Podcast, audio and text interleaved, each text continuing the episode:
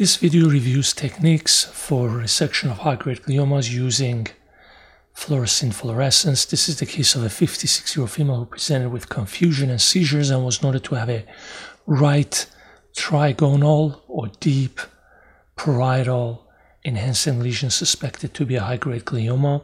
She underwent a right parietal craniotomy through the superior parietal lobule as well as the inferior parietal lobule, corticotomy to uh, expose the tumor. You can see that Dura does enhance with fluorescein since it lacks um,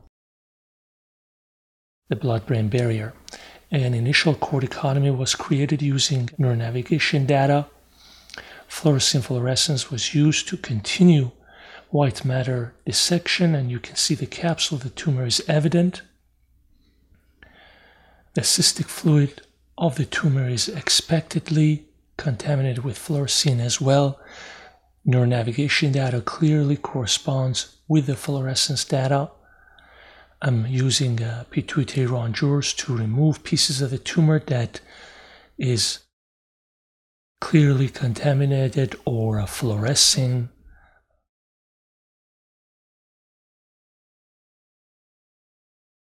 Here is the bulk of the tumor.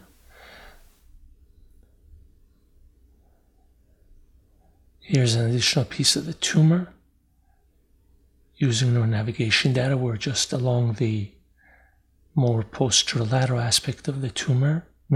Fluorescein fluorescence also confirms the identity of that fragment as being tumorous. After tumor removal has been grossly completed using neuronavigation data, you can see there's still small amount of nodules or a few nodules, especially close to the ventricle, as you can appreciate here. Then I'm going to go ahead and remove, and the biopsy of these specimens was consistent with tumor. Here you can see those small nodules of the tumor that can be hiding along the walls of the cavity that can be pursued using fluorescein fluorescence and therefore resected. Here is the view of this part of the resection cavity under the yellow 560 module. This piece of enhancing tumor was also removed until clear margins was obtained.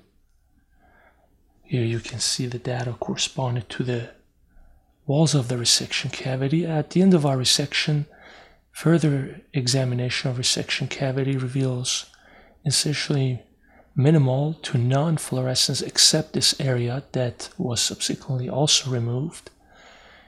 You can see these tiny areas are most likely the cause of residual tumor normally without fluorescence. And postoperative MRI revealed gross total resection of the tumor. Thank you.